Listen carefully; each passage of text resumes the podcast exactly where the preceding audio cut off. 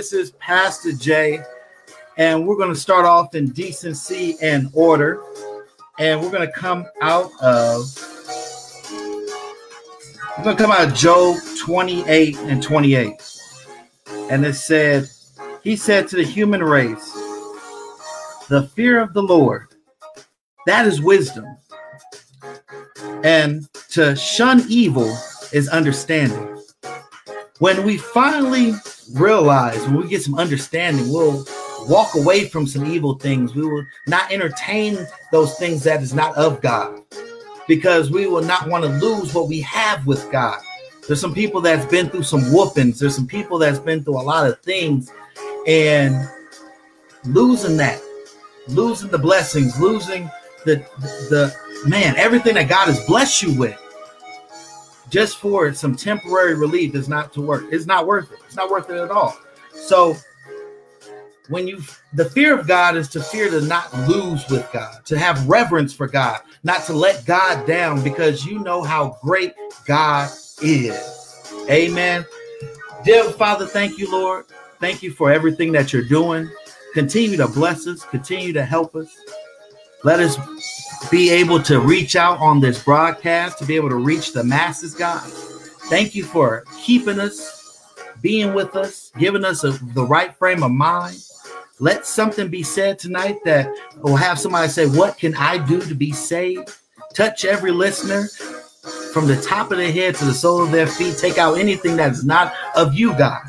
God, we love you. We glorify you. We give you all the glory and all the praise. In Jesus' name, amen. Amen. Amen. And we are back, y'all. We are back. And hey, hey, hey, this is Pastor Jay. And we have Chris Johnson on the line. We got Chiquita on the line. And we have from the biopic Miss Angela on the line, everybody. And like I always say, hey, this is Pastor Jay, and I got something always to say. And you could go follow me at Anointed Jaylon on Instagram and Twitter. Um, you can find my single jesus you make me happy which just won an award. It's pretty dope. Um, jesus you make me happy on all digital platforms. And yeah that's me pastor jay. Go ahead chris.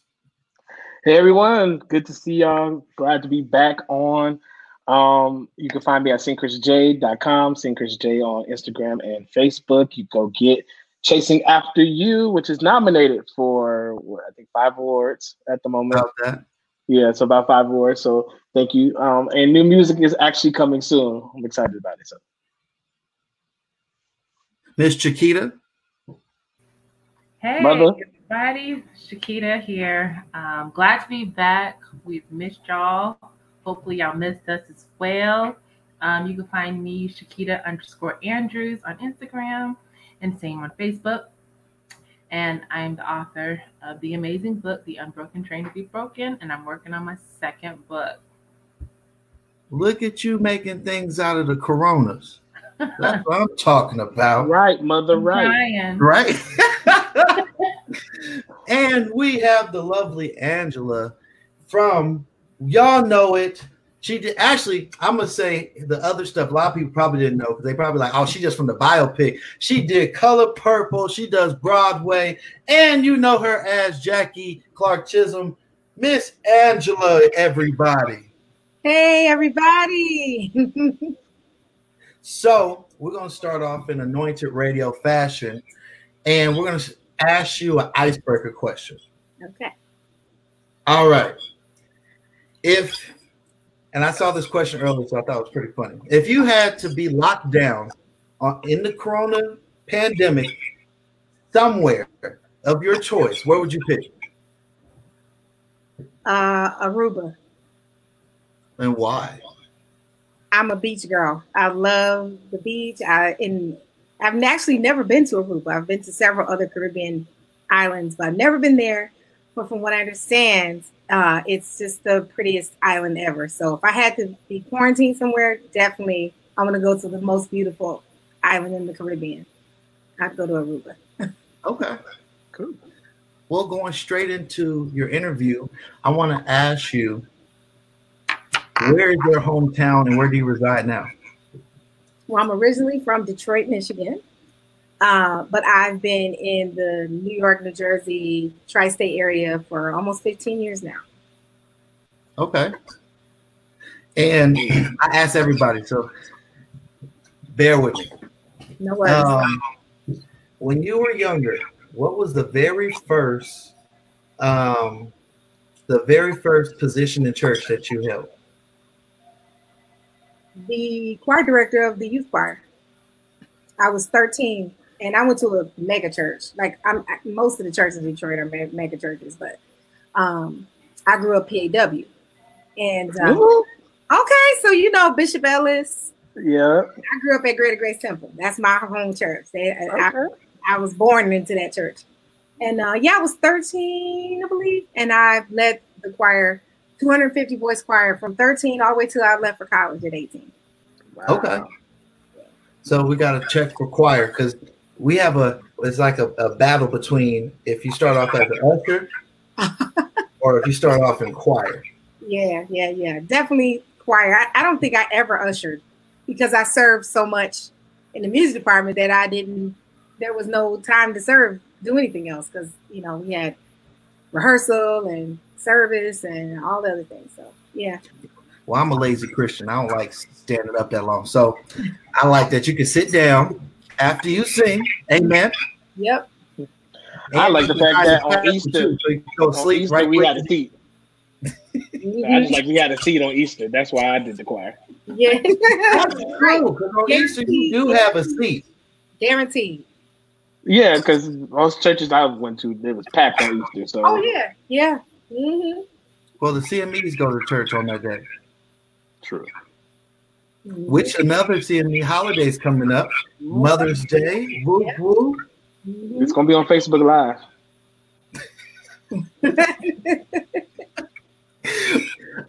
okay, so let's go. Let's go with what college did you go to? I graduated from Kentucky State University in Frankfort, Kentucky. It's a HBCU. A lot of people don't know that there's a HBCU in Kentucky, but it's the only one in Kentucky. Uh, founded in 1886 uh, for the education of ex-slaves in um, trades. They their highlight was agriculture and I think aquaculture actually. But um, yeah, I graduated in 2002. Uh, yeah, I'm an old lady. Um, and uh, I double majored in music education and vocal performance. Okay. Mm-hmm. And I was a Miss Kentucky State too. So you know how every, every year puts out the the issue with all the queens. The the 2000 one, I'm in now. Wow. Okay. Okay. I grew up in Kentucky. I, oh. I yeah, I lived in um, Radcliff in Louisville. Yeah. Yeah, yeah, yeah. Oh yeah, I know all up and through there. Yeah, yeah. I didn't know they had HBCU out there. See? A lot of people don't. I didn't know that oh, either. It's a very old school. 1886. Our first queen was crowned in 1929. So the school wow. is very old. Yeah. Wow. So let's go into how which came uh, how can I say it like this? So what got you into Broadway? Oh man. Um well, you know, honestly, I was a late bloomer. Growing up in the city of Detroit, um, where mostly you sang in choirs or groups. Uh, so we didn't know anything about like theater for real. I mean, we there are some amazing theater, youth theater programs in Detroit, which I was a part of, but generally speaking, we didn't know anything about that. I didn't really find out like what Broadway was until I got to college, actually. And um, I was doing theater all along um, as a teenager and, you know, like different productions in college, but I didn't really know. And then um, the choir that I sang in, we toured every year. We toured um, New York, Detroit, Indianapolis, like large cities where we had lots of alumni. And that's how I found out about Broadway. Our, our director got us tickets to a um, Broadway show every year. And I think the first one I saw was Lion King, and it had just opened that year. Wow. Um, and my mind was blown. I was I had never been to New York or anything, and I was like, what? You can sing and act together? this is amazing. And um, yeah, and so that the bug was bit. But you know, I went, I finished school, came home, taught school. That's what my degree is in. But it was just like everything was pulling me to New York. I wanted to be on this thing Broadway. And uh got to New York with big dreams like everybody else that comes to New York. Because most most actors, most people in the Broadway entertainment community are transplants. We're not a whole whole lot are from New York. So mm-hmm. we all kind of come together with that commonality that we all came here. So we, you know, people left different amounts of things behind. And uh, yeah, got here and it took 10 years. Uh, I got close a whole bunch of times, but finally in um, 2016, um, I finally made my Broadway debut in the 2015 uh, Tony Award winning revival of The Color Purple, the best revival and best leading actress, my good dear friend, Miss Cynthia Erivo, who you guys all know from Harriet and the Oscars and all those things. But she, her very first Broadway show, her first show in New York was The Color Purple, and she won the Tony, and the rest is history. Wow! I actually saw um, Color Purple. The I think it was the cast of 2006 in New York. Mm-hmm. Yeah. And I remember it was just amazing being on, you know, for me being from California and mm-hmm. being first time in New York um, first of all, I'm just going to say this: rats are like dogs on the sidewalk in New York, and they're scary. They walk up on you like, "Hey, you don't see me walking here?" And you're like, oh, "I didn't even know you was like this." I've jumped so many times. I've been here for years. I'm so used to them. But every now and then, one will catch me off guard on the sidewalk because they like to, like you know, they they gather the trash in big, big. I didn't get that part. I was like, it's literally mountains of trash. trash. And then at nighttime, I saw red eyes from them. I'm like, oh, this is. Ooh. Yeah, it's crazy. Oh, it's disgusting. It never, I never ever got used to it. And I, all my friends from here, they say the same thing. We don't get used to it. They're gross. They're disgusting. They are overrun the city. Mm-hmm. Um, you, I mean, I've literally had some run over my, like literally step on my feet because they didn't see me until the last minute and they ran past my feet. I've been sitting on a mm-hmm. bench in the subway and there's one like right on the bench where I'm sitting. Oh God. They're on the stairs. Like late at night, they really come out onto the platforms in the subways because it's not as many people. Oh, I've seen rats drag whole slices of pizza into the train thing. Like just come up on the platform, get it with their teeth, and drag and go, it down. Yeah. My first experience in New York, I saw New York my Man. first experience in New York ever. It was uh, I took the subway, the A train, yeah, from from Queens to Manhattan. Woo. And the first time I ever saw it, it was on that on that platform. I was like, yeah. "What is going on?" Disgusting, but they're just they're part of the scenery. This is their home too. You know, they yeah. they were probably here before we got here, and it would be long after it's gone. So we just right. kind of you know everybody well, goes and goes around. Well, that you know, um, there's another place to have something staple like that, and that's New Orleans and the flying cockroaches. Yeah. Oh. Yeah. The, I don't know. I'd rather have the rats than those. I agree. Rats are not yeah, like generally. Yeah, because the cockroaches fly at your face ah! and they chase. They chase. I remember one chased me down Bourbon Street. It would not leave me alone. It was a. It was like jumping at me, and I'm swinging at it like back up. Yeah, it was a whole experience. Oh God, rodents. and, yeah. Traveling to the east south is interesting. Yeah, yeah, yeah, We toured all through there. I've, I've toured down there several times with different shows, and um, it's so different. The the energy in the south, um, the cultures. This is different, and the weather. You know, for performers, especially if you travel a lot, the South is tough because they have a lot of humidity and pollen and you know their air even in the winter is different and if you're mm-hmm. sensitive it's rough you know and I've been on tours where I've I've played I don't know 14 cities in 16 days so I'm literally in a different city we didn't do that with color purple but dude being in a different city every week is a lot and the South like really whew, it's a doozy especially in the like when the if you're there during the season changes oh my gosh, it's rough. But you know, we learn how to take care of ourselves and you know cover up. Excuse me. so I have um, a question from Broadway. If you was to give knowledge to somebody about trying to follow your footsteps in Broadway, what is the do's and the don'ts of Broadway? Hmm. Do develop perseverance because you're going to need it. Um, if you have a hard time with being told no or being critiqued or corrected, you're going to struggle because it's just how it is, you know. Um, so it's really important to develop tough skin, just the ability to continue to take the rejection, take the meat, spit out the bones, and keep going. Um, do not go into auditions. You have to go into auditions wanting to share, not to, oh, I need a job. Oh, I want to book this. Oh, I want to be a star. Because people can sense that. They it's people think it's what they're saying and it's really not. It's the nonverbal thing that people pick up on. So I, and I tell people this all the time to ask me that very question. Um, be if you come from somewhere where you're a big fish in a little pond, when you get here, you will be. I don't care who you are, unless you're maybe like Cynthia or something. But 99% of the people are going to be little fish in a big pond. But the thing is, don't lose your big fish mentality because you need mm. that. Because this place can really swallow you up because everybody's a star in their hometown until they get here and there's 20 of them that do mm. exactly what they can do or better. And know more people and whatever, the list goes on.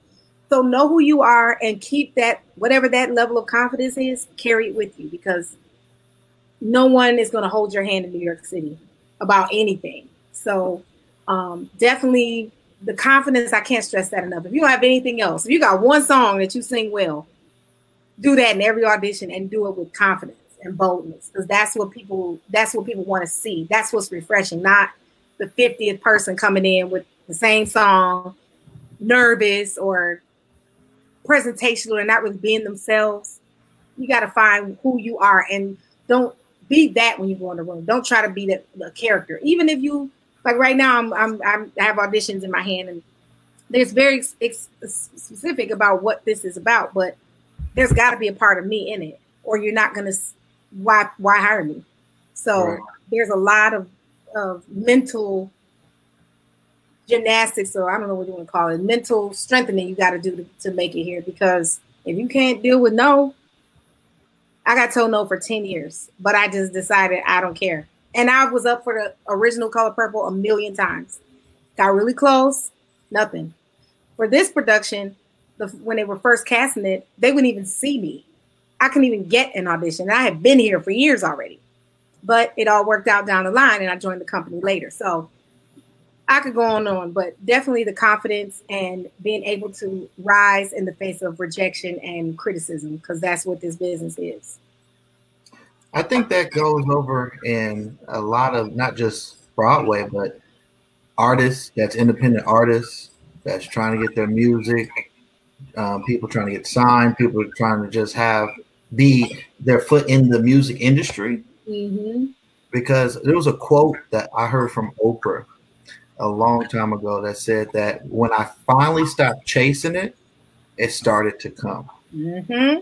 That's it. That's it and I, I, and I think a lot of people, hopefully, a lot of people have been doing some reflection and changing things during this time of us being stuck in the house during this pandemic, where they be like, okay, I could have did this a little different. I could have changed up a little bit. Let me change my mindset. Let me change the way I I market these things. You know, right. I did an experiment with um, marketing my music because I usually don't. Uh, that's the last thing on my mind. Usually, when I, it's a, every day. I'm just always gone. I'm going to work. I'm going to the studio. I'm going here. But for me to finally just sit down and look at um, algorithms and read different things, and it really made me understand more needs to be put into some things. Mm-hmm. Lacking. Yeah. Because why be a master of, uh, not a master of anything? And what does that phrase go? I know somebody got, got that. And a master of none. There you go. Mm-hmm. So, I used to say it all the time. That's why I know what it is. And, and, and, it's and it's true though because I, I, believe everybody in their own life are trying to aspire to go somewhere, and you're going to get no. You're going to get people that's not going to want to work with you. You know, I yeah. and, and one thing that I just said this week because um, I've been really like self-reflecting. Hope everybody out there that's watching is self-reflecting mm-hmm. because we have nothing but time. Yeah. And if it's bettering you, your book, your project, your music, do it. You have nothing but time. It's 24 hours in a day, and we use eight of it to sleep. And if you ain't working, you got now that what a whole bunch, whole bunch of time for yourself to be able to change up. So, one thing I'm realizing when God make you the solution, He'll mm-hmm. take you from being part of the problem. Yes. And then I'm starting to think back of like why I didn't get this support, why I didn't get this help, because God moves you out of places mm-hmm. that would have made you one of the problems. Because instead of you being the solution to the problem, you have been part of the problem. Yeah. The crowd, the you know the the the same old same old. When you're supposed to come and bring true witness, mm-hmm. to come and bring a, a, light and hope to people instead of pushing people down. So it it's been something like what you were saying, hearing that no, and then understanding that there's power behind the no, yeah. that God had that no for a reason, and it wasn't just because people didn't like it. Right. You could be the bomb. You could be the best singer, the best actor, the best, and there's somebody out there that's still gonna not fool with you. Yep. You ain't they cup of tea. Right. Mm-hmm. And I have an acronym written in my house instead of it being just no, it's new opportunity. Mm-hmm. So close one area, it's opening another. You just keep gotta keep going. Yeah. Mm-hmm. yeah. Well, Sorry, you guys inform me. It's just late here. No problem. One thing I was going to just say is let's get to the biopic. Yeah. First, wait, I got a question. Okay. okay. I want to ask you this It's so bad. What is your favorite musical since you've done Broadway? Oh man. good question, Chris. That is a really good one. Ah, ah, that's hard. Ah. You know, and this is gonna sound really biased because I'm from Detroit, but I have to say my favorite Broadway musical, I've seen it nine times so far, is Ain't Too Proud, the story, the life and times of the Temptations. Um, it's new. It's only been on Broadway uh, for a year. It would have been a year have this pandemic not happened. But honestly, like it is my favorite, and I think it might be because uh, it's so much like home. It, there's so many real, authentic. The playwright is a homegirl, one of my homegirls from Detroit, Dominique Morisseau. So it's it's going to be right because it's written by someone who's from our hometown who isn't bogged down by all the politics and not us that to Broadway musicals. And the performance are just, performances are just electrifying all the guys are my homeboys over the years. So just to see them shine and you know, and the music, oh, it's so good. Um, so I, can I can I answer it in two parts? Sure. So my current, like of the current Broadway, my current favorite is Ain't Too Proud. But probably of all time, my favorite musical, Hairspray. Hmm. It's fun. The music's good, the story's good. Visually, it's spectacular. I saw it a good about 10 times, and I toured the show for almost two years. Um, and I never got tired of it. I did that show for over 500 performances, and the night I was that was my last night. I still cried and was sad. I didn't want to go, but I, for health reasons, I had to go. But it's just so it was so brilliantly done. It, I think it won like eight Tony Awards the year that it was um up for the awards. Uh, it's got companies in like six countries, uh, two movies, a, a, a live action, not live action, but a made for TV musical. And I hear they're about to revive it and bring it back. So, wow. I mean, that's proof right there. It's amazing. But I mean, I could, Lion King's amazing. Oh, God, so many, so many. you know, my, my, what's your favorite musical, Chris? Um, of all time, Yep. I would say The King and I.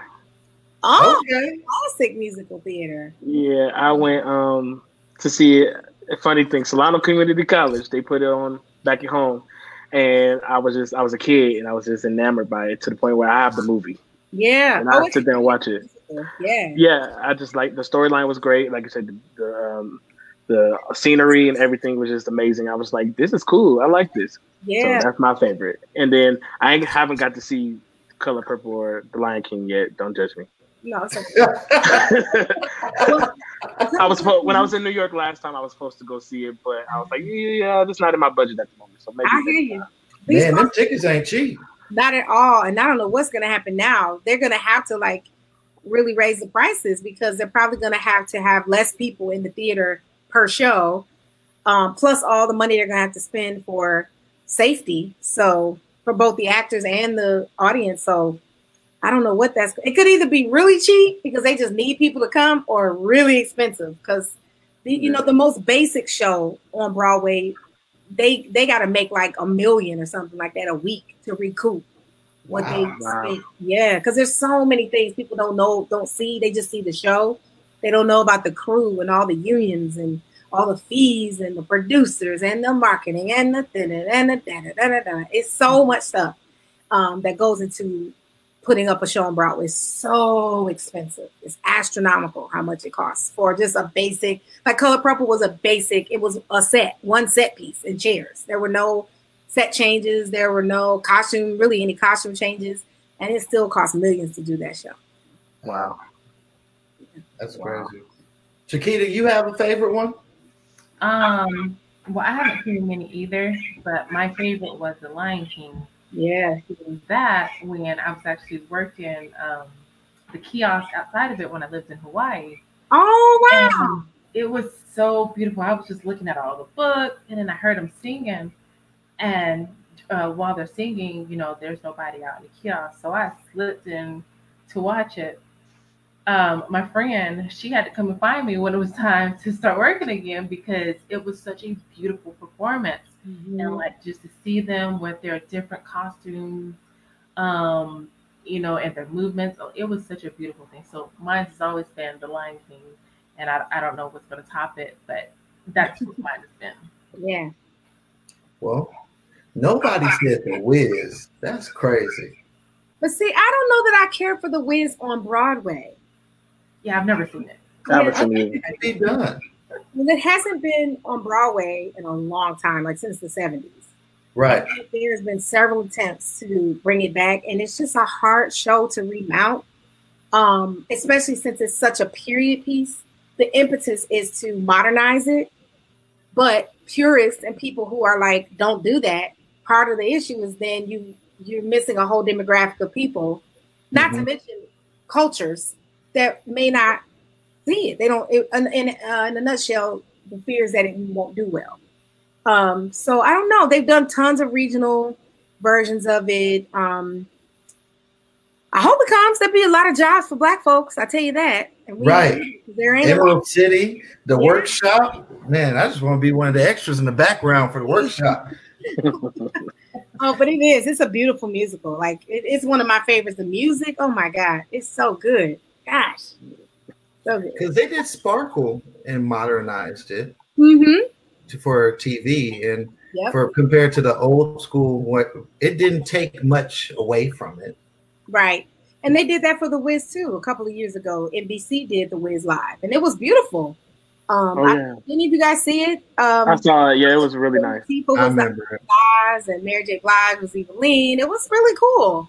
Um, I feel like if they kind of stay in that path, that could transfer. I think they could find a way to do that for the stage. I agree. Yeah. So let's get to how you landed the role to be the eldest Clark sister.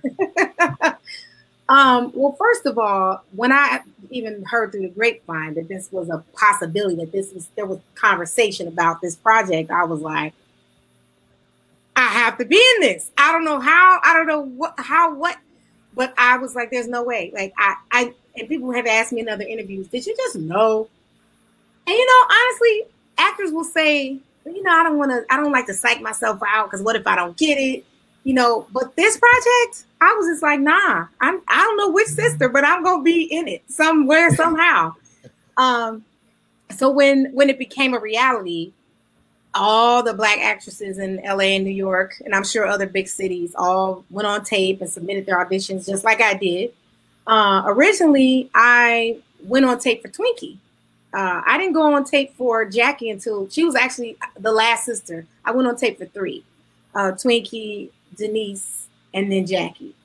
Uh, so I was a little worried because after I went on for Twinkie, they the feedback was they loved your tape, and that was all they said. So I was just like, mm. "Oh no!" So you know, weeks went by, and uh, I got a call from my manager saying, "Hey, the director wants to have a face to face phone meeting." And I'm like, is that good? You know, and he's like, yeah, like if you're if you're if you're on the phone with the director, that means you're in that final group of girls that they're trying to decide who. But still, at this point, I had only gone on tape for Twinkie. So Christine Swanson, our amazing director, black woman from Detroit, uh, called me up and uh, she was just saying, you know, I loved your tape, but um, I have you in mind for a couple of the other sisters. So I was a little deflated because I'm not gonna lie, I would I would have made a good Twinkie too. Just just saying. but Giselle did her thing. She was the perfect. She was the perfect person. But I would have gave a good swing at it if I do say so myself. Um, but so she said, you know, I want you to go back on tape for Denise and uh, Jacky. And I knew after I completed those, I knew Jack. If I were to get it, Jacky was the one I was supposed to play. I just knew it. I just felt so connected to her story I was intrigued by it because even I was learning stuff that I didn't know about Jacky because, like the rest of us, we generally focus on Karen, Dorinda, Twinkie. You know, we don't we don't unfortunately pay enough t- attention to Jacky because she's not one of the ones who leads. And uh, yeah, right before Christmas, I got the call and I was screaming and almost broke my hand, was slamming my hand down on my kitchen counter. I was so excited, I was crying. Um, because this is one of those projects that is like a once in a lifetime. Like anybody that loves the Clark sisters, that loves music, that loves biopics, to get to play um, a person, a legendary artist, is like a one in a million shot. We don't really get that. On top of them still being living, where you can actually right. like, see them, talk to them, you know, and all those things. So uh, yeah, I got the call right before Christmas, and so I went into 2019 um, super excited, and uh, yeah, and then we went from there. I actually heard a clip from Jacky saying that she wasn't even paying attention to something to the movie, and she heard you. Yeah, and she said, "That's not like me." it is an honor for someone to be able to say you really embodied them in that time. Yeah, because like you said to do it right while the person is still living yeah. is a great honor because you know a lot of people's done biopics, but some people don't know if the person that they played if they would agree with how they played them, or they don't get any like uh, they don't have the opportunity to talk to them, or they're not alive, so they kind of have to just create and use the research they have, use the perspectives they get from other people telling their story to try to kind of make the make that. And I didn't have that struggle. Like I really had everything I needed um, outside of the fact that I grew up idolizing these women. Like I loved them all. I knew every song, had all the records, you know, saw them several times live in different settings, met them uh, all with the exception of uh, Denise. I had met all of them. Uh, and Karen, actually. Um, I met Dorinda, Twinkie, and Jacky, and like had a conversation way back when I was a kid. Um, so to get to do this was like insane. Um, and we most time actors don't get that privilege to be able to right. do that and have the have the resources of that person themselves to build your your work with. And you know, I think the the the cool part about it is that you guys brought the church scene to mainstream and be and it's like God did this perfectly. Everybody yeah. quarantined in the house. Right, right. You don't have no other choice. And people sitting there like, okay, Clark sisters, and everybody don't have an excuse of, oh, I missed it because I was out doing. No, you in the house. Yeah. Yeah. And so many people saw my thing. What do you got? What you guys now at? What 26 million views? Mm-hmm. Yep, somewhere wow. around there. Yeah, yeah, it was insane. I, I'm I'm I'm sure that we would not have done as well under normal circumstances. Not because the movie wasn't good, not because people weren't excited, but it just, you know, the circumstances just lent to having eyes on this that would have never even known it was happening because they don't watch Lifetime or they don't have interest in biopics or gospel music or anything. People were kind of forced to, yeah. to tune in and, and inquire because A, everyone was home, but B, we've watched everything. Everyone's watched all of Netflix, all of Hulu, everything you can think of.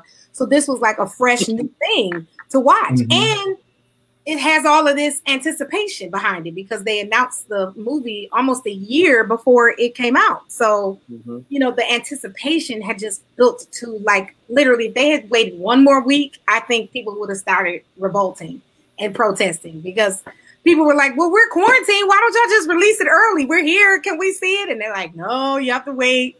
Uh, so while I definitely would not say, well, it was a blessing, because none of this is a blessing that we no. are dealing with. But I will say the silver lining for the project and everyone involved was that we all were home. And I think because it was done so well and it was so well received, it was a welcome distraction from what's happening. It kind of took people, kind of what we want the gospel to do. It took people to another place where it took them more on hope and faith and joy and less on their circumstances of what they're seeing in front of them that they don't have or that's wrong. Um, so I was very grateful for that. That for just a couple of hours on Saturday night, uh, we were able to just take people somewhere else and get them throwing their hands up and singing and you know clapping and cheering. So that was yelling great. at the screen because yeah. I did right? when, when, he pushed Mattie Moss Clark. I was like, wait a mm-hmm. minute. Yeah. not Mattie, not Mattie. Hold yeah. on. Yeah, that's, that's gonna be rough. The the slap when I got slapped, and when Mattie gets uh gets pushed, that was like, this is gonna be. People are not gonna be received this well. yeah. Not at all.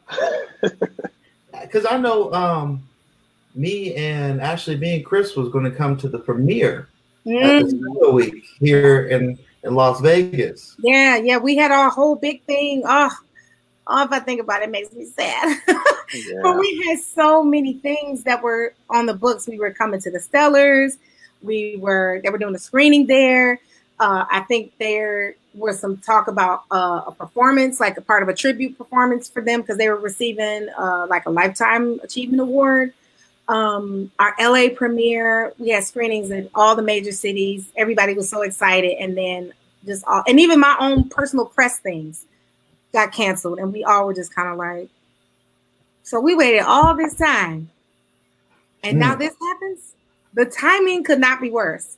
Yeah. Um, but you know, it it it happened, and you know we just had to keep it moving. But I think the a team that did all the online press did an amazing job. Like we were everywhere all the time talking about it the week leading up to it. So kind of made up for what we lost. So I want to ask while filming, what was the most memorable moment in filming the Clark Sister movie? Oh, it had to be when we were shooting the scene with the real Clark sisters. And um, originally, the concept for that scene w- was a little different than what how it came out in the movie. Originally, um, it begins how it, you guys saw it, and then through like movie magic, they were going to basically dissolve us moving upstage, and the real sisters were to come downstage. So it was to kind of like melt, do one of these. Um, and they shot different ideas, and that's the one they went with. But it was definitely weird and but in a cool way to you know be standing there with our sister that we play and them being so blown away like the whole time they're like staring at us like this is so weird. We're, it's like us from like 2008 or whatever year it was um, Blessed and Highly Favored came out, and seeing us like have all their like physicality and you know their the sound, of course, their sounds, and them just being like so blown away that this was happening that this is a story about their life and to see see the wonder in their eyes and like just pure like they were like little girls just so excited and smiling and just couldn't believe it. It was that was the best day. That was the best day for sure. Amen. I think that was my favorite scene in the movie. Yeah. actually i think where were you guys in the dressing room? Yeah we were they brief they did a brief uh, pan of you yeah. And um, you had the short wig on. Yeah. And I was like, "Yo, is that Jacky?" And I said, "Oh, that's the girl playing. You look just like her in that moment." I was like, "Whoa, exactly funny. like her." Yeah. Even she says it all the time. Like, I kept looking at you because I was like, "Why is it that she looks just like me?" And and I can't say that I thought we resembled each other before this. I don't know. We just really do. It's very very odd, but this goes to show you this was divine. This was orchestrated by the Most High, and I was supposed to be there. You know, so. So I have a question with that scene. So Twinkie, who was played by Christina Bell, mm-hmm. was on the scene, and then when it came in, it was just three sisters. Right. So, how? Why did it turn out like that? Uh, just, it's sim- really simple. Twinkie couldn't be couldn't be with us. Okay. For the for the filming, I'm not honestly I'm not super sure what the whole situation was, but it ended up just being the three. So you know we they went with that. I uh, I thought maybe down the line they would do like a separate since she sits at the organ a lot. Maybe they would do some type of green screen or something at a later time, but they didn't. So you know, no one seemed. I mean, I'm sure people were like, "Where's Twinkie?" But I don't think it was a. I was, I was screaming like, "Where Twinkie at?" Yeah, I mean, honestly, when I when I knew that she wasn't going to, you know, when, when everything was in post, and I was like, "Oh, so they didn't follow up." I was like, "Well, you know, I hope nobody is upset." Um, but I really don't think. Of course, we want would want Twinkie there, but I think it was still very special and beautiful to have uh, Karen Dorinda and Jacky there um, for that final shot. Okay. Well, Miss Angela, I, I want to first of all say thank you for coming on. And I know you auditioning and you're still doing all your stuff in the background mm-hmm. and have a busy schedule. So we appreciate you coming on. Oh, you're so welcome. And um, questions? I have one more question. Sure, go right ahead and I'll, I'll, leave it to my co-host to ask anything. So one thing I, I want to ask is, in all of this experience, what did you take away from the Clark Sister movie? Wow. Um, two things. Um, one that uh, we, I think sometimes we set ourselves and the people that we put on a pedestal, we kind of set them up for failure because because of how um, large their talent is and their anointing is and their gifting is, we tend to put them in a, in a on a plane that it's a little unfair, you know. And um, this movie really taught me uh, that these women, as far as they've gone, as long as a career that, that, that they've had, um, I mean, they literally have been all over the world. Every every your favorite singer, that's their favorite singer. You know, their favorite group but they've never lost touch with the fact that they're just regular people like everybody else. And they go through things all the time and they have to rely on everything that they know as believers what their mother instilled in them uh, to overcome those challenges. And just because you're you know uh, a famous person doesn't mean that you don't go through things and that you don't respond in a human way, you know. Mm-hmm. Um, but also it taught me as an actor because this, um, though this isn't my first television um, role, this is definitely my first and largest film role. Um, and just being transparent, um, and I'm sure a lot of theater actors would agree that sometimes it feels a little daunting to transition into television because though the uh, the intention and the grounding is no different in regardless of what idiom you're in. the technique is different in that your audience is a lens as opposed to a big room full of people. And that can be a little nerve wracking. And I definitely walked away feeling like I had a whole new skill set under my belt that people like pay lots of money to learn how to do, or they go to school to learn how to do. And I, in a five week time, five or six weeks, picked that up. And it felt so natural and so fun and just awesome. I walked away with a new confidence in that. So I'm grateful for that. That that was the project that kind of introduced me into um, television and film, like on a on a larger mainstream um, scale. Okay. Chris, here. No. I'm just listening. I don't have any more questions. What's your what's your upcoming future projects? Um, the ones that call me. um, well, you know, it's been it's been very uh, weird um, the last uh, few months with everything changing. The not just Broadway, but the entertainment industry in general has really, really been affected really bad by this um, COVID nineteen, and everyone's asking all the questions, but like nobody really has a lot of answers because this is a first. So right now, myself and a lot of my colleagues and you know peers, we're all just kind of at home creating because we don't know, you know, when those doors open back up, what's going to be left. And so right now, um, it's about preparation and content and tightening up your skills, you know, um, as opposed to what is the next job because honestly, we really don't know. Um, we're all kind of getting ourselves versed on how to perform and do all types of things online because honestly, that may be the way that uh, a lot of creative ventures have to go for a while, uh, particularly in the theater world. Because even if you can get the theaters open and get the actors back to work, you still have to deal with the the patrons. They a lot of folks are going to be scared for a while. They're not going to feel comfortable no matter what you say to come and sit in a room with a thousand, two other, two thousand other people for two and a half hours, breathing the same air in New York City. It's just, yeah. it's not realistic. So um, right now, we're all just kind of lifting each other up. I mean, my community has, I mean, folks are like calling, like, you need something. I can Venmo you. Do you?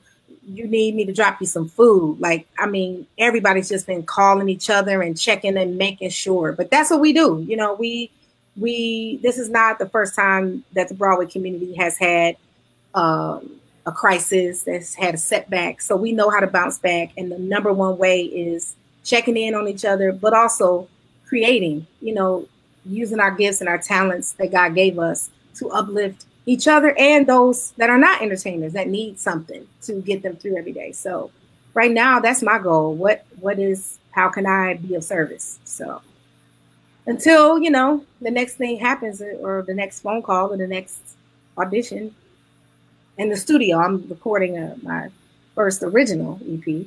Uh, okay. So really excited about that. So I guess yeah, there is a, there is something coming, but um, I actually should be releasing a single in the next couple of weeks, and I'm nervous, but you just gotta do it. You can't, you can't, you know, you just gotta jump on out there and do it. So I'm really excited about that. So what inspired what inspired your new your new EP? Oh man. Well, this has been something I've been talking about for years. And like here, one of the other things I do here in the city um, that kind of grew me a pretty big following is a, a, curated open mic that I hosted for a few years, and it just every Monday night, uh, it just grew into some like crazy, crazy thing that people just needed to start their week off. And we did it on Mondays because Monday nights is when most Broadway shows are dark, so the actors are off and they can, you know, hang out and do what they want to do, and sing other tunes that they don't have to sing at work eight times a week. And um, so me jumping into that kind of opened up a whole nother door uh, of music for me because I've really been kind of exclusively doing theater and, and acting. But most people don't know that that's where I started. I'm a singer first. Um, and uh, so the it came out of that just kind of now I have the time to do it. And also like my goofy friends were like, well, and you need to put out something because these people don't even understand like that. What they saw is like this much of what you actually do. So you need to put some music out. I was like, you know, you got a point. I didn't think about that. Um, so I would like to share that other part of me that you know people uh, didn't get to see in the film because I played Jacky, and um, I'm excited. I'm excited to share that part of me and uh, stretch those muscles and you know do my thing. Okay. Well, we can't wait to hear your EP when it come out. Yeah. Yes. We'll have to definitely promote that out there. Oh, well, I Yeah. appreciate it. Um, yeah, it's getting about that time. So one thing I want to say, being time conscious, and I'm just happy to be back online. you I know. hear you. it feels great being back. We we went dark for a whole month, you know. Yeah. So for us to be back, I actually missed my co-host being in the studio, but at least I get to see him. I talked to him anyway, but it's good for us to all be back and yeah. having interviews and talking with people because the whole reason Anointed Radio was here is to be able to spread knowledge and wisdom and past experience. Mhm. Because united, we could be able to make a change, That's and that's the main thing Anointed Radio is here for, and 24 Hour Gospel, of course. So, uh, one thing I wanted to say, thank you, Miss Angela, for coming. We appreciate you in the behalf of Anointed Radio here in Las Vegas. If you have anything, you now are family. Oh, thank you. So, if there's anything you need, let us know. We'll promote it, your song, you know, whatever. When you come to Vegas and we out of quarantine, we actually go outside. Right. you know, we here for you to come to the studio anytime that you want to and just drop in. Um, that's what how our atmosphere is, you know, because we believe us as Christians, we need to be able to build each other up and not tear each other down. That's right. So one thing is Anointed Radio's here. I definitely thank you again. You're so welcome. Thank you for having me. And you should you should feel special because you were the first interview since we went out of commission Oh wow. Right. month. So cool. Yay. So you are in anointed radio history. Yeah. And just to let everybody know that's listening, this interview will be on our um, podcast distribution. So you can be able to hear this interview again. Of course, it's going to be played on Anointed Radio at seven o'clock in the morning um, on Anointed Radio app. On the bottom, you can see download the Anointed Radio app. And you could be able to hear it after today on iHeartRadio, radio.com, Pandora, and all of the streaming platforms other than Tidal because Jay Z be tripping. Maybe if you walk into him in New York, you can tell him, hey, you need to stop tripping. Let Anointed Radio be on Tidal so they could be on every distribution.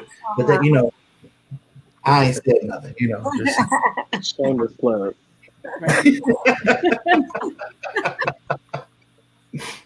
but yes, thank you. And um, with that being said, I, I'm, I'm- think I'm gonna just go ahead and we're gonna mute out and play "Blessed and Highly Favored" Awesome. Yes. and close out. And yeah, everybody, much love. It's Anointed Radio. We're signing out. Angela, you have anything to say before we sign out? No, I just thanks again for having me. Um, I had a good time.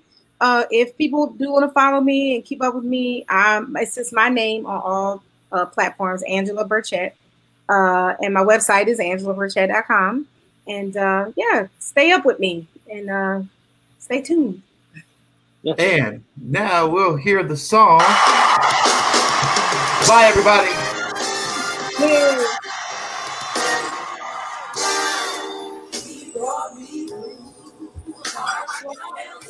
Yeah. He brought me through tribulations. Never let a day go by and I realized had not been for the Lord who was on my side, back was against the wall, looked out for me. He heard my cry and rescued me. Never let a day go by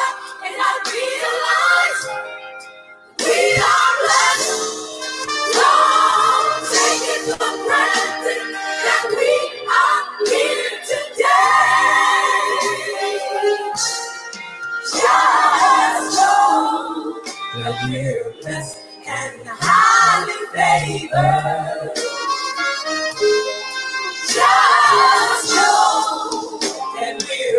and highly favored. Say that one more time. He brought me through our trials. He brought me through tribulations. Never let a day go by and I realize had not been for the Lord who was on my side, that was against the wall.